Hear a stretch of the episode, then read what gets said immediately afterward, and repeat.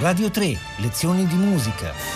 La sinfonia numero 4 di Antonin Dvorak con Alessandro Solviati.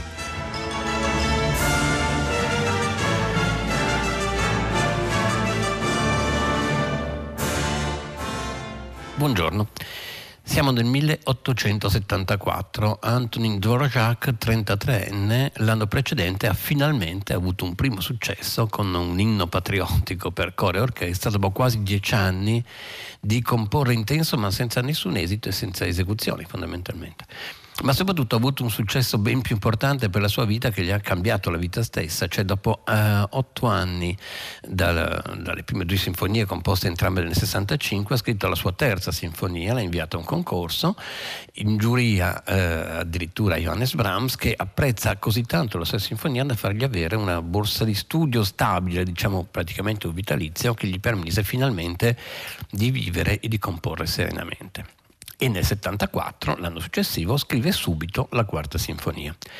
Ma mentre la terza ha avuto immedi- pressoché immediatamente un'esecuzione integrale, la quarta, dopo un'esecuzione del solo scherzo, tra l'altro con la, diretri- alla direzione Smetana, Bedrich Smetana, non viene più eseguita, sarà eseguita per intero soltanto molti anni dopo, nel 1892, dopo che Dvorak, Dvorak che avrebbe voluto disconoscere seconda, terza e quarta sinfonia, fece di, di tutte una, specie, una forte revisione e ne permise nuovamente l'esecuzione. Noi quindi ci riferiamo alla versione rivista nel 1888.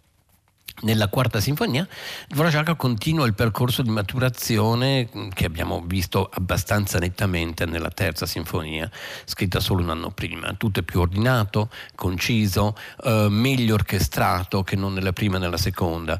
Pur tornando alla forma in quattro movimenti, ricordiamo che la terza ne aveva soltanto tre, non supera i 40 minuti, laddove prima e seconda sinfonia superavano abbastanza abbondantemente i 50 minuti.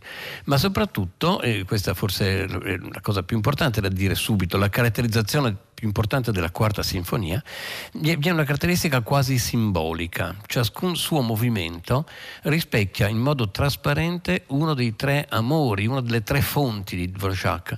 Il primo, l'amore per la classicità, per i modelli mm, beethoveniani o mendelssohniani il secondo, lo sconfinato e in questo caso spudorato amore per Wagner, lo vedremo. Il terzo e in parte il quarto, l'amore per la musica popolare, per le sue stesse radici che tanto lo hanno sempre percorso, che tanto ha portato con sé. Partiamo dal primo movimento. Per la prima volta Dvorak costruisce un'esposizione eh, veramente, davvero classicamente ben stagliata, cioè con due aree tematiche particolarmente caratterizzate e particolarmente differenziate. Questo un po' succedeva anche nella terza sinfonia, ma il secondo elemento tematico non si separava totalmente dal primo perché aveva in comune un elemento motivico molto netto che poi diventava la spina dorsale dell'intera esposizione ma anche dello sviluppo. Qua le due aree tematiche si collocano in due regioni espressive marcatamente diverse, tanto da divenire quasi due, due, personaggi di un teatro della forma, direi. Cioè energico, quasi marcia il primo, che tra l'altro ascolterete emergere da una efficacissima nebbia iniziale, vera e propria nebbia, un brusio di archi pianissimo e dove a poco a poco, come se ci venisse in avanti, se venisse verso di noi progressivamente, si fa largo questo elemento quasi di marcia, il secondo lirico in modo assolutamente spiegato, un vero canto ampio e bellissimo come ormai Dvorak ci ha abituato ad ascoltare. Si capisce perfettamente che l'afflato melodico è il cuore stesso di Dvorak perché in questa esposizione sul secondo elemento si sofferma molto di più che non sul primo. Ascoltiamo quindi l'esposizione del primo movimento della quarta sinfonia.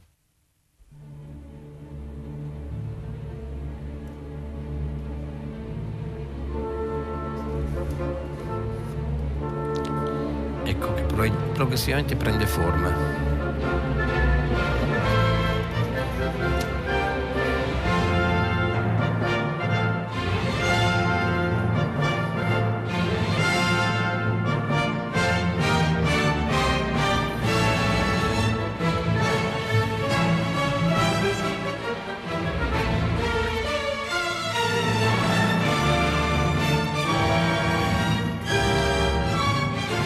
questo è un vero secondo elemento di primaria tematica.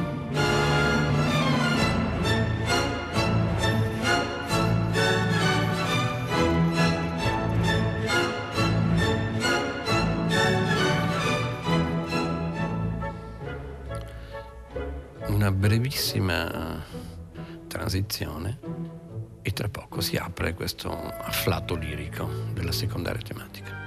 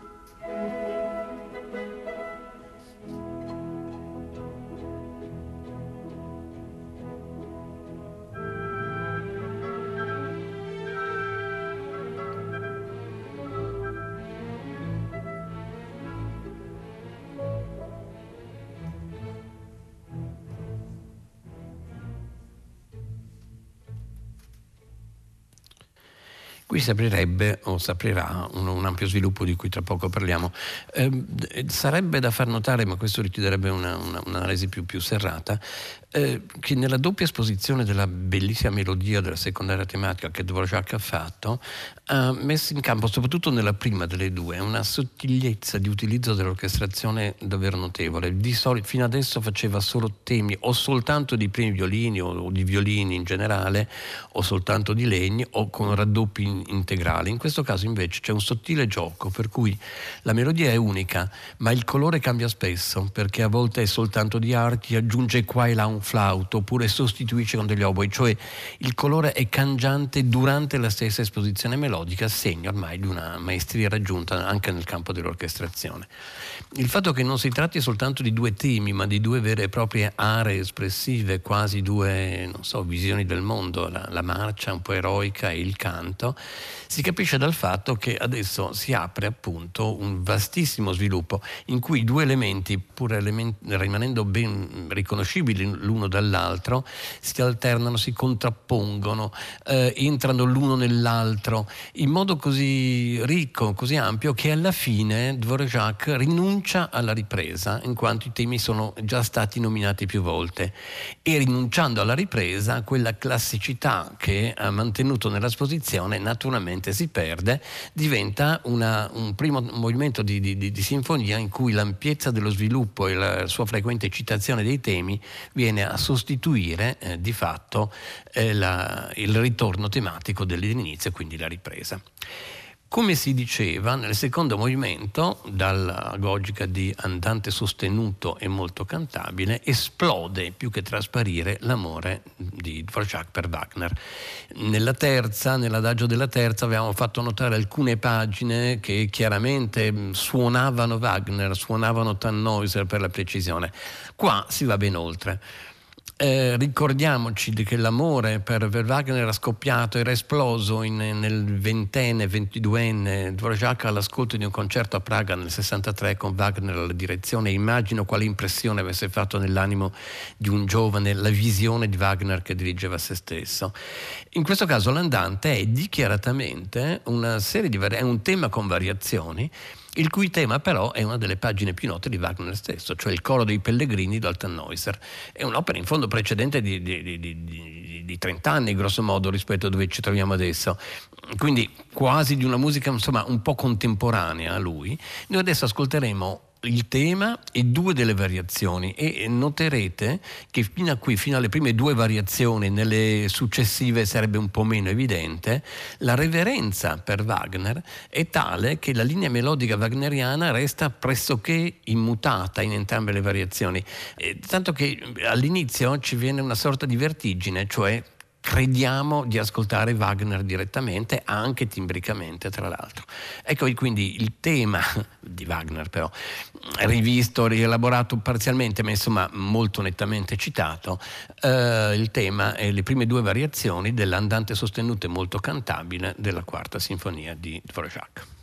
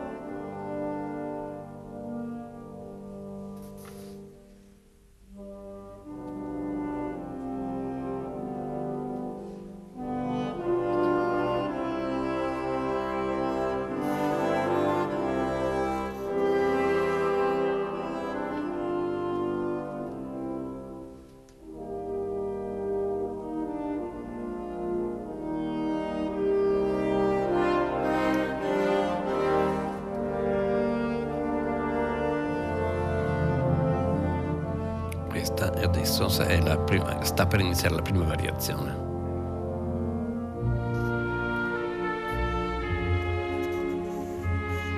Come sentite la melodia rimane inalterata.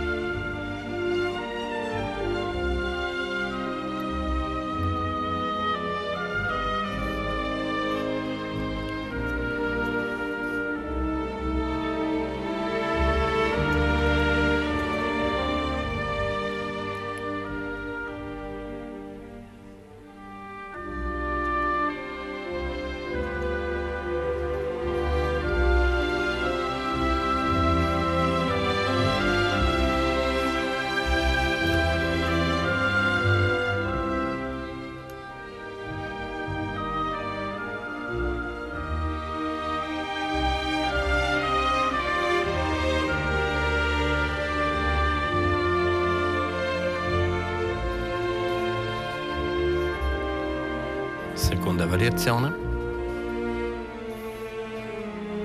tema ai violoncelli.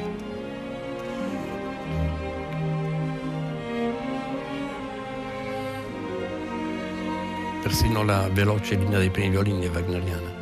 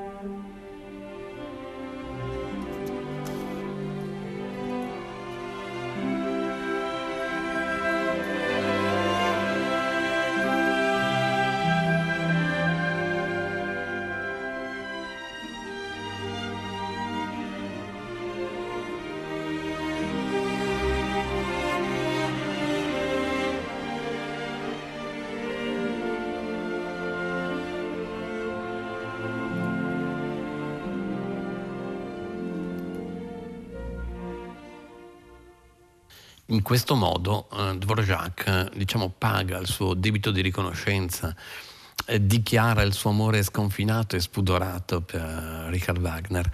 Eh, così, una volta eh, fatta un'esposizione in primo movimento veramente abbastanza classica, anche se poi, ripeto, viene negata la forma classica evitando la ripresa.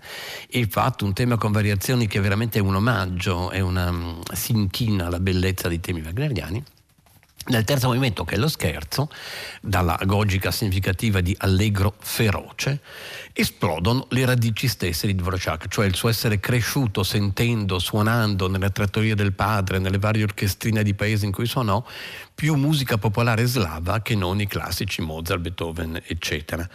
Il rapporto di Dvorak con la musica popolare boema è così stretto, così ehm, radicato, che paradossalmente egli non ha mai avuto bisogno di citare temi popolari, in generale egli inventa eh, temi, eh, è paradossale dire inventa temi popolari, ma ne inventa di così plausibili in quanto è del tutto permeato da quella musica e l'ha suonata, ascoltata, eccetera.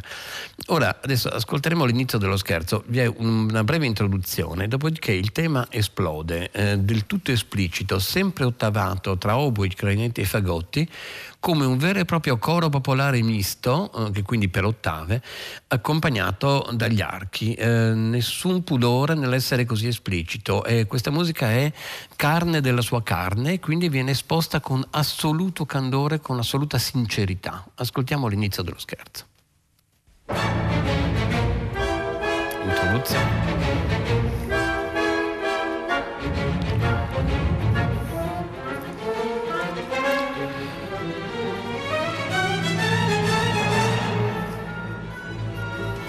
Sta per arrivare il tema, eccolo.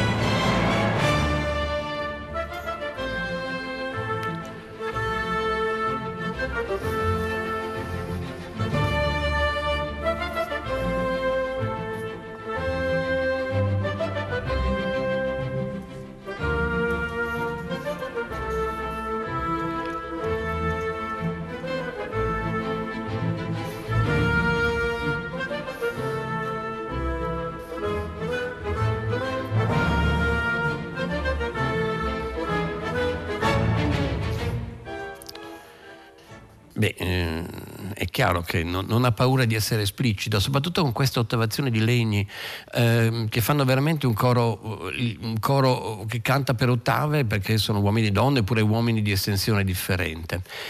Il trio del, dello scherzo, se mai fosse possibile, è ancora più esplicito in questo, in questo riferimento. Um, intanto eh, lo spirito rimane assolutamente lo stesso, la cellula tematica che, del, che, costituisce il trio è una variante abbastanza nettamente di quella dello scherzo stesso e eh, la, viene esposta, noi ve ne facciamo ascoltare una, una porzione ampia, cioè la, eh, perché? Per, per, far vedere che non pa- ancora di più che non ha paura, cioè c'è una triplice esposizione del tema in maniera sempre più esplicita fino a un vero e proprio effetto di banda, siamo praticamente nell'area di una danza slava fondamentalmente e quindi se nel secondo movimento ha eh, pagato un debito, no, ha espresso chiaramente il, la sua reverenza a Wagner, in questo caso esprime tutta la sua vicinanza e senza nessun ritegno alla musica popolare della sua terra. Ascoltiamo quindi il trio dello scherzo.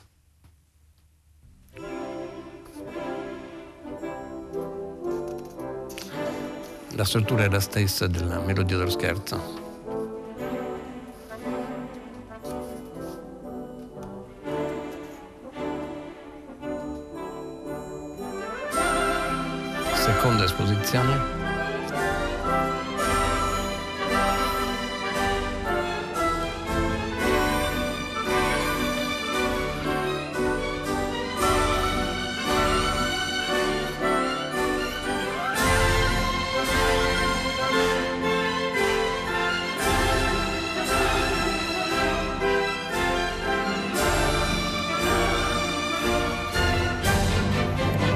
Progressivamente la banda si avvicina a noi ed esplode.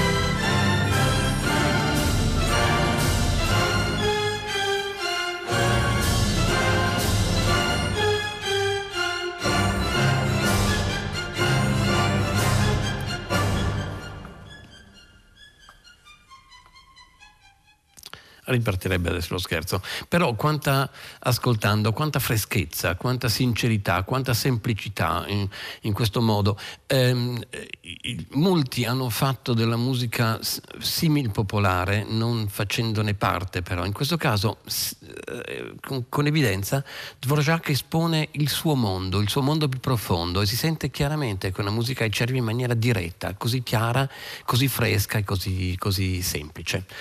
Arriviamo quindi al, al finale del, di questa sinfonia, eh, in cui eh, ritorna a comportarsi in una maniera già vista, cioè parte da una cellula assai semplice, anzi dovrei dire, eh, la sentirete, una cellula assolutamente, assolutamente quadrata.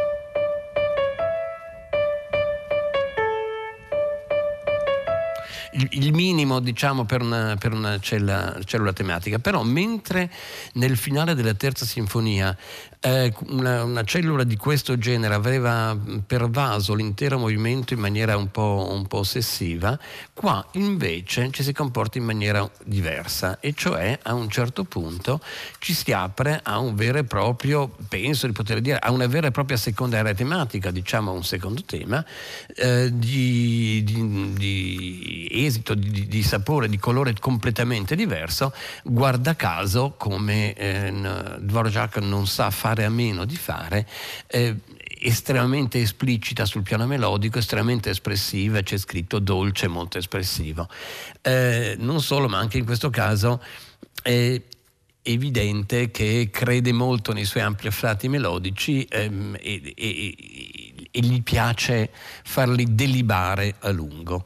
Um, ascoltiamo questa prima parte del finale.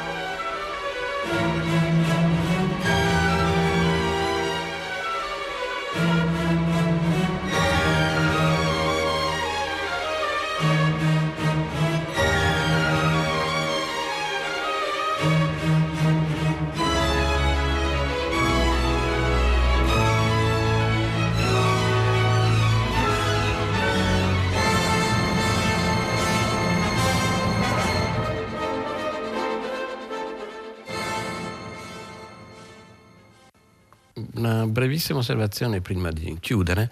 Eh, avete sentito però che le due aree, le sue vere due aree espressive, un po' come successo nel primo movimento, ma ancora di più che nel primo movimento, sono giustapposte eh, per una notevole durata ciascuna delle due, la prima ritmica e ossessiva, la seconda con un chiaro afflato melodico, come, proprio come due entità, due colori, due climi completamente diversi che adesso si svilupperanno.